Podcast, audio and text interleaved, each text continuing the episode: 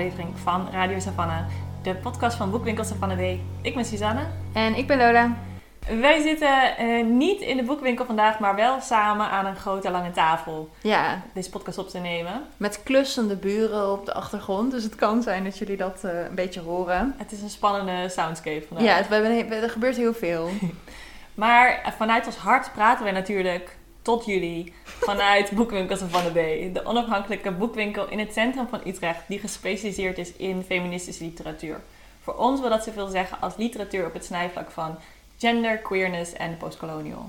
Yes. En eh, we gaan eh, weer een boek bespreken. Ja, Wat we gelezen hebben en waar we, waar we eh, gevoelens en meningen over hebben. yes. En die we graag willen delen. En het is dit keer wel een boek wat voortkomt uit een bepaalde dynamiek in de winkel. Ja. Het is eh, een, een thema dat door klanten heel erg, eh, waar veel vraag naar is en veel discussies over worden opgezet vanuit de klanten. Dus we dachten, we duiken er eens in. Ja. Het is ook een thema waar wij niet heel veel vanaf weten nog. Nee, Dus, dus jullie zijn nu getuigen van onze eerste stappen. stappen op het pad van de heksen. Ja, Heksenboeken. heksen, hekserij en wat dat eh, betekent vandaag de dag. En waarom, het zo, eh, waarom er zoveel vraag is naar heksenverhalen. We gaan het onderzoeken. Deze aflevering komt eigenlijk voort uit het feit dat er in de winkel vaak een hele grote stapel heksenboeken ligt. Dus boeken over heksen, over hekserij, over magie. En eh, dat wij het idee hebben dat dat steeds meer aan het worden is en dat er steeds meer vraag naar is. Mhm. En jij zei, Suzanne, dat daar ook eh, leuke gesprekken uit voortkomen met Ja. klanten. Ja, en ik merk het met name eh, op de zaterdagmiddag bij eh, jongere meiden, zeg maar zo tussen de 15 en de 2, 23, ehm, die binnenkomen en expliciet komen vragen: Hebben jullie ook boeken over heksen? Ja. En het is een vraag die ik tot zeg maar vorig jaar bijna nooit kreeg. En eh, nou ja, nieuwe dichten natuurlijk eh spreekt niet zoveel mensen meer. Maar het afgelopen jaar is er best veel vraag naar geweest. Ehm, en ik, ik was er zelf best door geïntrigeerd, omdat ik eigenlijk niet nadenk over heksen. En niet echt het idee heb dat die deel uitmaken van mijn belevingswereld. Ehm, maar doordat dus klanten er vraag naar hadden, ben ik een beetje op onderzoek uitgegaan van goh, welke boeken kunnen we aanbieden, welke boeken kan ik aanraden en dat soort klanten. En eh, toen, ehm, soms vraag ik dan ook inderdaad aan klanten van, goh, wat, hoezo heksen of waar komt dat door? En dan komen er allemaal leuke verhalen over, ja, echt een beetje meer spirituele interesse ook. Dus niet per se heksen als een historisch fenomeen, maar het zijn vaak klanten die dan geïnteresseerd zijn in kristallen, in magie, in kaarsen, in volksverhalen ook. En zeg maar niet de sprookjes die we uit boekjes voorgelezen krijgen, maar zeg maar de oude, diep gewortelde volksverhalen. Dus echt een soort, eh, ja, soort roots en een soort ja, interesse in die spirituele dimensie van heksen en magie. Ja. Ja, want daar, ik associeer het daar ook wel mee nu met... Ik weet dat er volgens mij dit jaar ook een heksenagenda was en Ja. zo. Waar je dan ook de stand van de maan kunt zien. En, en speciale traditionele feestdagen en die daarin opgenomen zijn. Ja, Dus ook meer magie, spiritualiteit. En ook de, de rituelen en de praktische dingen die daarbij horen. ja, Daar, eh, ja, dat daar veel interesse naar is. ja. Ja, en dat, eh, dat vonden we opvallend, dus we dachten we duiken daar eens in. Ja, omdat we hadden het er van tevoren over... wij eigenlijk daar allebei niet zo in zitten. Nee. Ja, en als we, ehm, een van de eerste dingen die we eh, dan tegenkwamen toen we daarover begonnen te kletsen, is dat natuurlijk het idee van de heks als een feministisch figuur niet per se van nu is. Nee. Eh, we hebben zelf in de winkel er een hele eh, sterke traditie mee. Voordat Savannah B Savannah B heette, heette het de heksenkelder. Zaten Ja. we aan de oude werf in de kelder. En heten we ook de heksenkelder als een vrouwenboekwinkel. Dus dat idee van de heks als een soort rally figure, rally point voor feministen, ehm, is niet nieuw, is niet per se van nu. nee. Nee, en ook die, die slogan van... eh, wat is het? We zijn de dochters van de heksen die niet vermoord zijn. Ja, Of die jullie niet konden vermoorden. Iets in die, iets, in die geest. ja, Daar, daar eh, hangt het heel erg mee samen. Ook zo'n soort van, van oermoedergevoel Ja. of zo. eh, wordt, er, wordt er wel geassocieerd met, met heksen. ja, klopt. En in die zin dachten zit er ook wel veel potentie in het idee, waar we natuurlijk ook eh, aan werken nu, is het idee van intergenerationeel feminisme en hoe we bepaalde eh, verhalen door kunnen geven van vrouw op vrouw, generatie op generatie. En daar zou de heks misschien ook een mooie figuur voor kunnen zijn. Ja. Ja, en misschien ook, het is ook een heel aanwijsbaar voorbeeld, denk ik, van dat dat soort verhalen verloren zijn gegaan. Hmm. Dat er heel systematisch, ja, daar kan je natuurlijk allerlei voorbeelden van verzinnen, maar dat er op een bepaald moment in de geschiedenis heel systematisch ehm, gezorgd werd dat die verhalen en de kennis die die vrouwen, voornamelijk vrouwen, hadden, niet doorgegeven kon worden en dus verdween. Ja. ja, en tegelijkertijd zien we of horen we het woord van de heks en de heksenjacht en de witch hunt eh, terugkomen in gesprekken die helemaal niet gaan over vrouwen. Ja. Dus we horen Amerikaanse politici zeggen dat er een witch hunt op ze is. Of eh, mannelijke politici, met name in Nederland, dat er een heksenjacht op ze gevoerd wordt. Wat een heel eh, ja, historisch onbesef soort van uit van wat de heksenjachten waren en wie daar het slachtoffer van waren. Ja, Dus daar zit ook een gekke verdraaiing in dat we die kennis zijn verloren van wat de heksenjacht was. ja, En daardoor is het ook moeilijker eh, na te gaan wat de invloed is van die heksenjacht op hoe we nu nog aankijken tegen vrouwen, laten we maar zeggen. ja. Ja, dus wij dachten, hoe, dit, is, dit is een heel groot onderwerp waar je heel veel verschillende kanten mee uit kan. En we zullen wel, een, een paar van die lijntjes gaan we hier natuurlijk oppakken. En we zullen wat dingen in de show notes ook zetten eh, voor, voor wie geïnteresseerd is om wat meer te leren. Ehm, maar wij dachten, welke van die heksenboeken kan nou een soort van startpunt zijn om, om hier eens in te duiken? En toen kwamen we uit bij een boek van eh, Mona Chollet. Dat heet Heksen eerherstel voor de vrouwelijke rebel. En eh, dat hebben wij als een soort eh, aanknopingspunt gepakt voor dit, voor dit startende onderzoek van ons. Yes. Dit boek is verschenen in 2019 en uitgegeven door uitgeverij De Geus.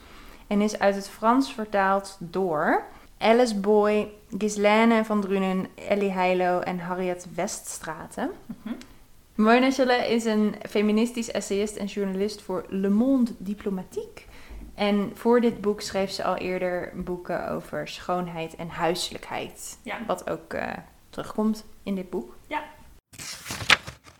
In dit eh, boek, Heksen, van Mona Chollet, ehm, begint zij met een introductie waarin ze verkent wie die figuur van de heks eigenlijk is. En eh, wat mij daar heel erg aan opviel, eh, is dat ik eigenlijk heel weinig zeg maar, historisch besef heb van heksen en de geschiedenis van heksen en heksenjachten, et cetera.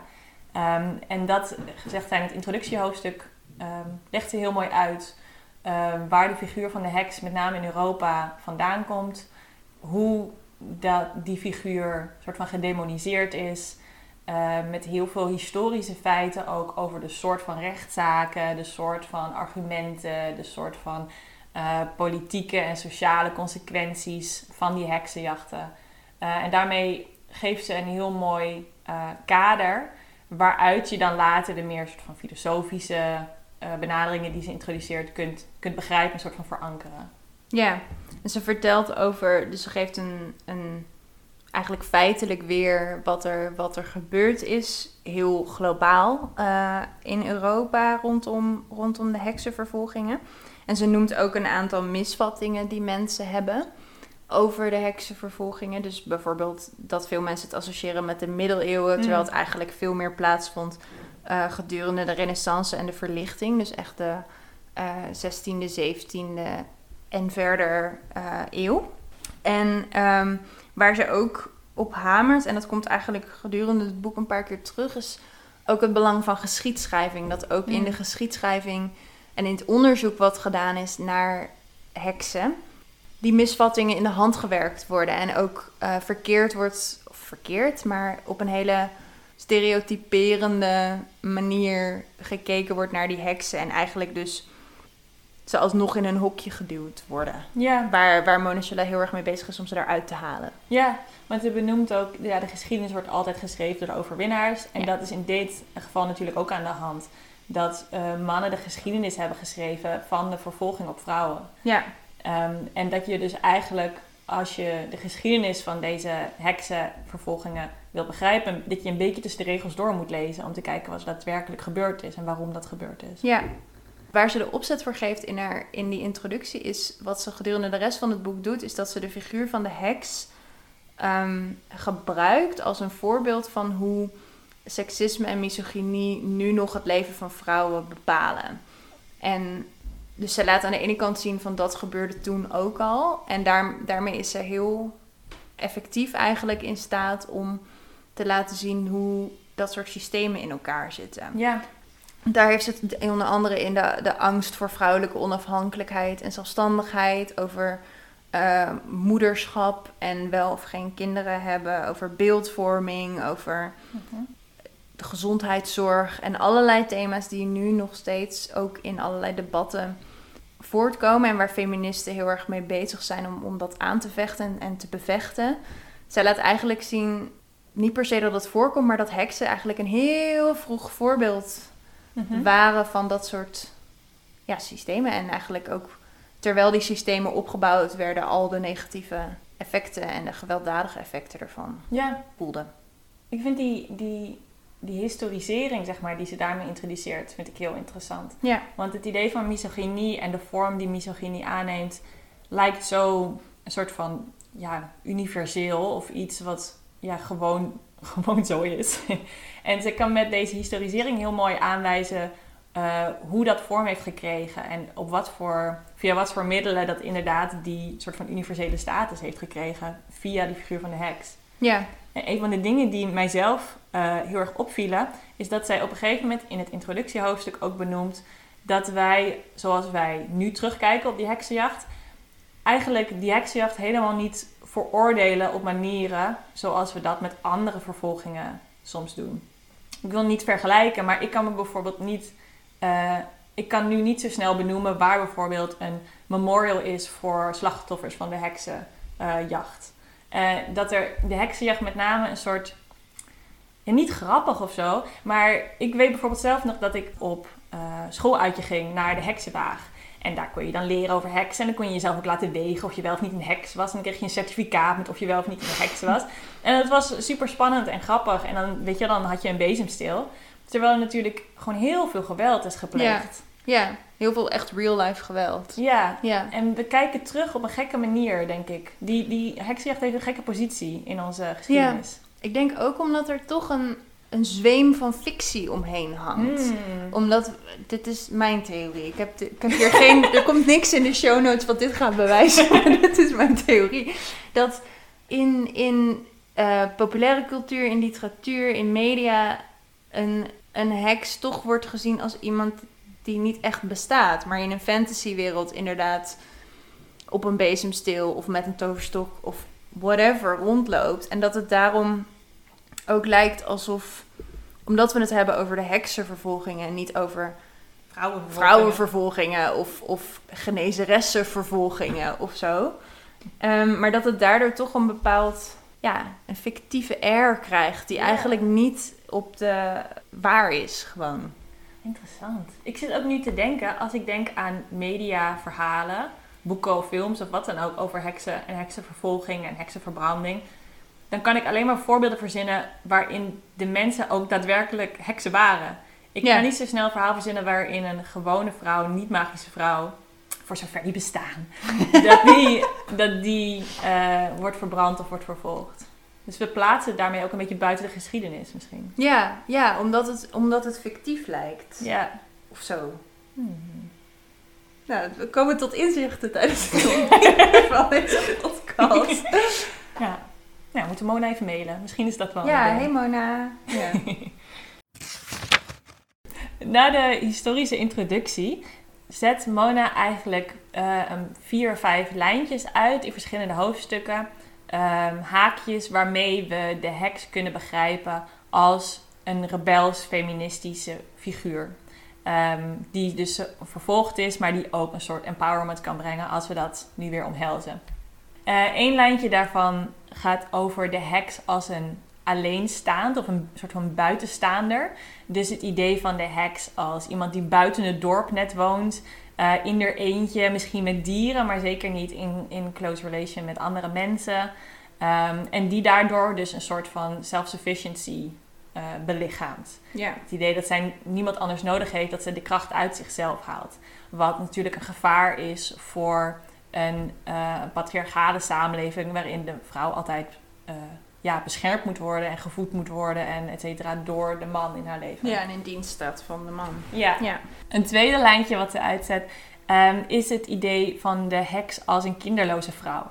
Dus de vrouw die niet zeg maar, haar vrouwelijke rol vervult of haar vrouwelijke potentie behaalt door moeder te worden, uh, maar die juist het tegenovergestelde doet. Die juist zwangerschappen afkapt, uh, kleine kinderen ontvoert, kleine kinderen doodt, kleine kinderen eet in sommige figuren. En dus zeg maar, uh, het tegenovergestelde doet van wat een zeg maar, het vrouwelijke rol is Ja. in de samenleving. Ja. Een derde lijntje is dan het idee van de heks als een oude vrouw. Dus de vrouw die in die zin haar rol niet meer kan vervullen, omdat ze geen kinderen meer kan krijgen, omdat ze niet meer begeerlijk is voor een man, omdat ze niet meer productief kan zijn in zeg maar, de, de, de working force, et cetera. En daardoor dus een bedreiging is voor een patriarchale samenleving. En een laatste lijntje is het idee als de vrouw als natuurlijk. Dus die dichter staat bij de natuur en daarbij ook dichter staat bij een soort onkenbaarheid, een ontembaarheid, iets chaotisch. Ja. En iets wat uh, disruptief kan zijn op zeg maar, de geoliede, steeds meer geïndustrialiseerde mannelijke wereld, die zich in de, de verlichting ook ontvouwt. Ja. Ja, en wat ze eigenlijk, dus bij elk van die lijntjes die ze eruit trekt, laat ze dus aan de ene kant zien hoe dat historisch gezien werkte en ook draagt ze gesprekken aan en voorbeelden aan van hoe vrouwen teg tegenwoordig met eigenlijk dezelfde issues ja. dealen. En in de meeste voorbeelden die zij aan, aanhaalt, eindigen die vrouwen niet op de brandstapel. Maar uiteindelijk zijn het dezelfde gesprekken en dezelfde mechanismen die, die aan de hand zijn. Ja. En dat laat ze heel goed zien. Waar het ook op gestoeld is, uiteindelijk al dat, al dat gedrag en al die systemen, is ook op angst.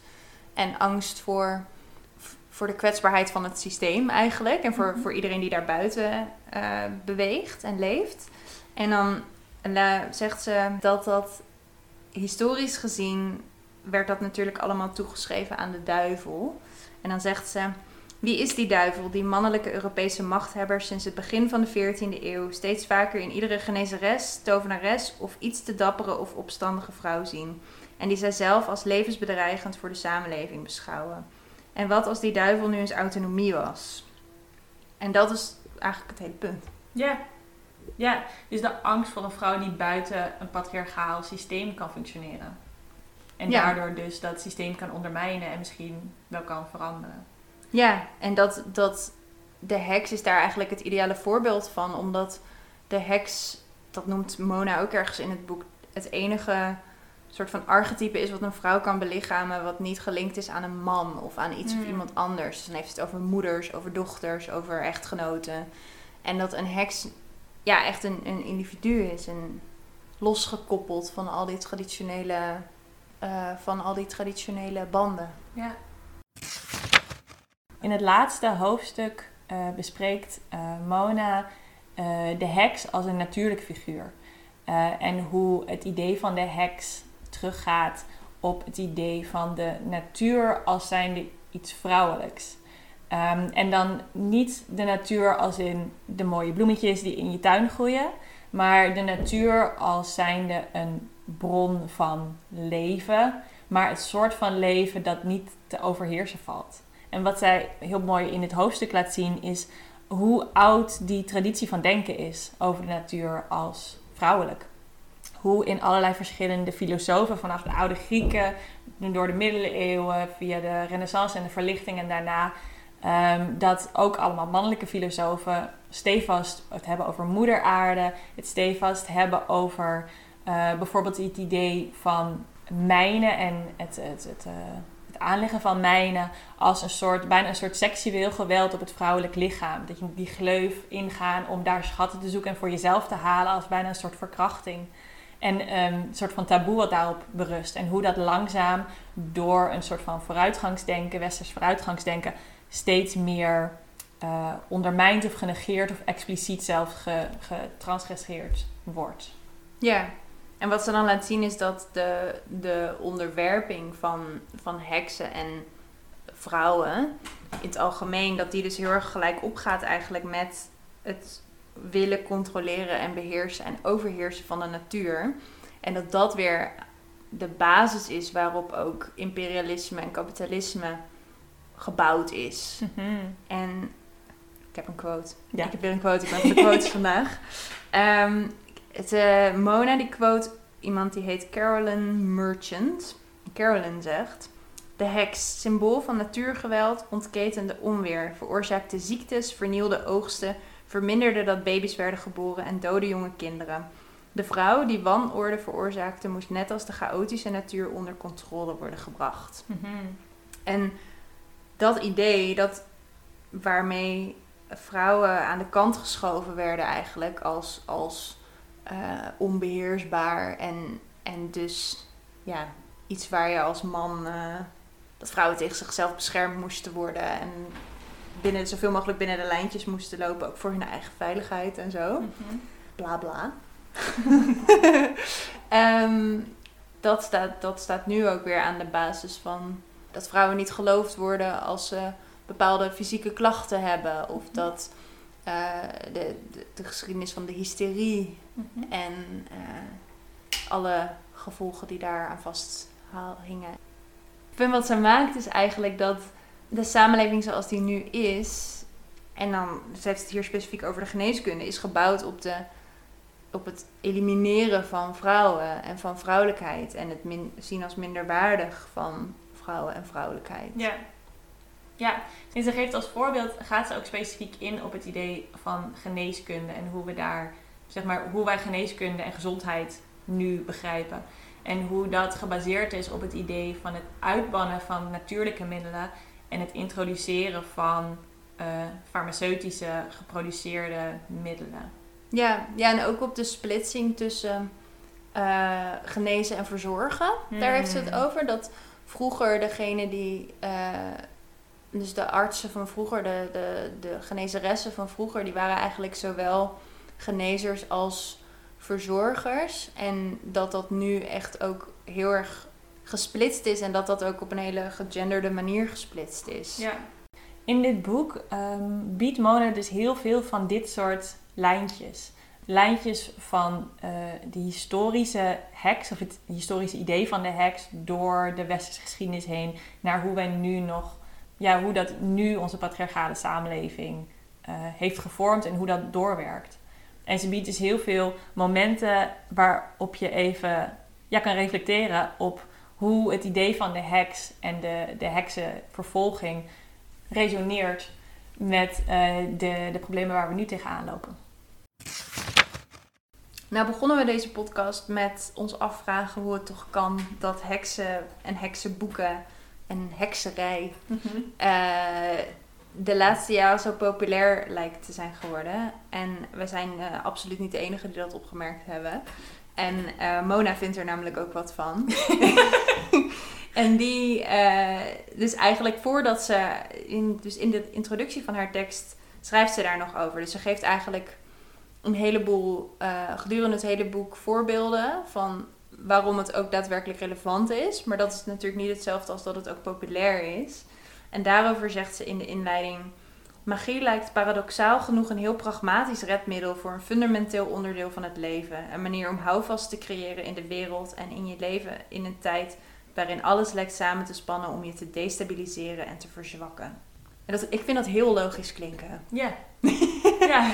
Dat je als je je als eh, vrouw of als outsider, als persoon, nou ja, de wereld op je af voelt komen en onderdrukt wordt op verschillende manieren, dat je dan op zoek gaat naar vormen om daarmee om te gaan en rituelen om daarmee om te gaan. En niet alleen maar kennis, maar ook handelingen. Ja. En dan is de figuur van, van een heks, die spreekt natuurlijk dan heel erg tot de verbeelding als, als lotgenoot, als historische lotgenoot. Ja, Ja, ook omdat ik denk dat de heks, zoals Mona mooi laat zien, niet ondanks die kenmerken eh, kracht heeft, maar juist middels die kenmerken kracht heeft. Dus door die outsider positie en door het anders te doen dan hoe het systeem is ingericht, daar ontleent zij kracht uit. En dat is wel een empowering idee. Ja, Het is best wel logisch eigenlijk. dat is eigenlijk best wel logisch. Eh, wat we uit, eh, tot slot nog willen bespreken, eh, is, een, is een kleine kritische noot op het idee van de heks, zoals die nu populair is. We merken al in dit boek eh, dat Mona met name geïnteresseerd is in de Europese geschiedenis van de heks. Eh, en we merken ook in de bredere zeg maar interesse in heksen, ehm, zowel bij, bij lezers als bij schrijvers, als in andere media, verhalen, Ehm, dat er met name ook vanuit witte vrouwen en witte feministen veel interesse is in de heks. En daar is natuurlijk wel goed om daar even een, een kritische noot bij te plaatsen. De, de positie die de heks heeft binnen met name dus ook een wit feministisch of een wit vrouwbeeld. Ehm, er zijn de afgelopen jaren ook veel eh, kritische noten geplaatst bij mensen die hier veel meer van weten dan wij en veel eh, beter over kunnen schrijven. Dus we zullen het linken in de show notes. Ehm, een goed voorbeeld is misschien de blog Double Double Toil and Gender Trouble van Rhiannon Macken eh, in Communicate Magazine, waarin zij heel helder uitlegt dat de, de fascinatie met heksen die veel witte vrouwen tegenwoordig ehm, hebben, voortkomt uit een best wel geprivilegeerde positie. Omdat witte vrouwen niet echt een risico lopen om zich door zich te verbinden met het idee van de heks. Terwijl er natuurlijk heel veel plekken op de wereld zijn en verschillende gemeenschappen waarbij de heks nog steeds een figuur is die ervoor kan zorgen dat een vrouw daadwerkelijk geweld aan wordt gedaan. En dat kan zijn symbolisch geweld, maar ook heel expliciet eh, fysiek geweld. En die, die fascinatie die met name witte vrouwen in het Westen hebben met de heks, eh, lijkt voorbij te gaan uh, aan ja, de privilege waar, waarin witte vrouwen verkeren, dat die fascinatie ook kan worden uitgedragen. Ja.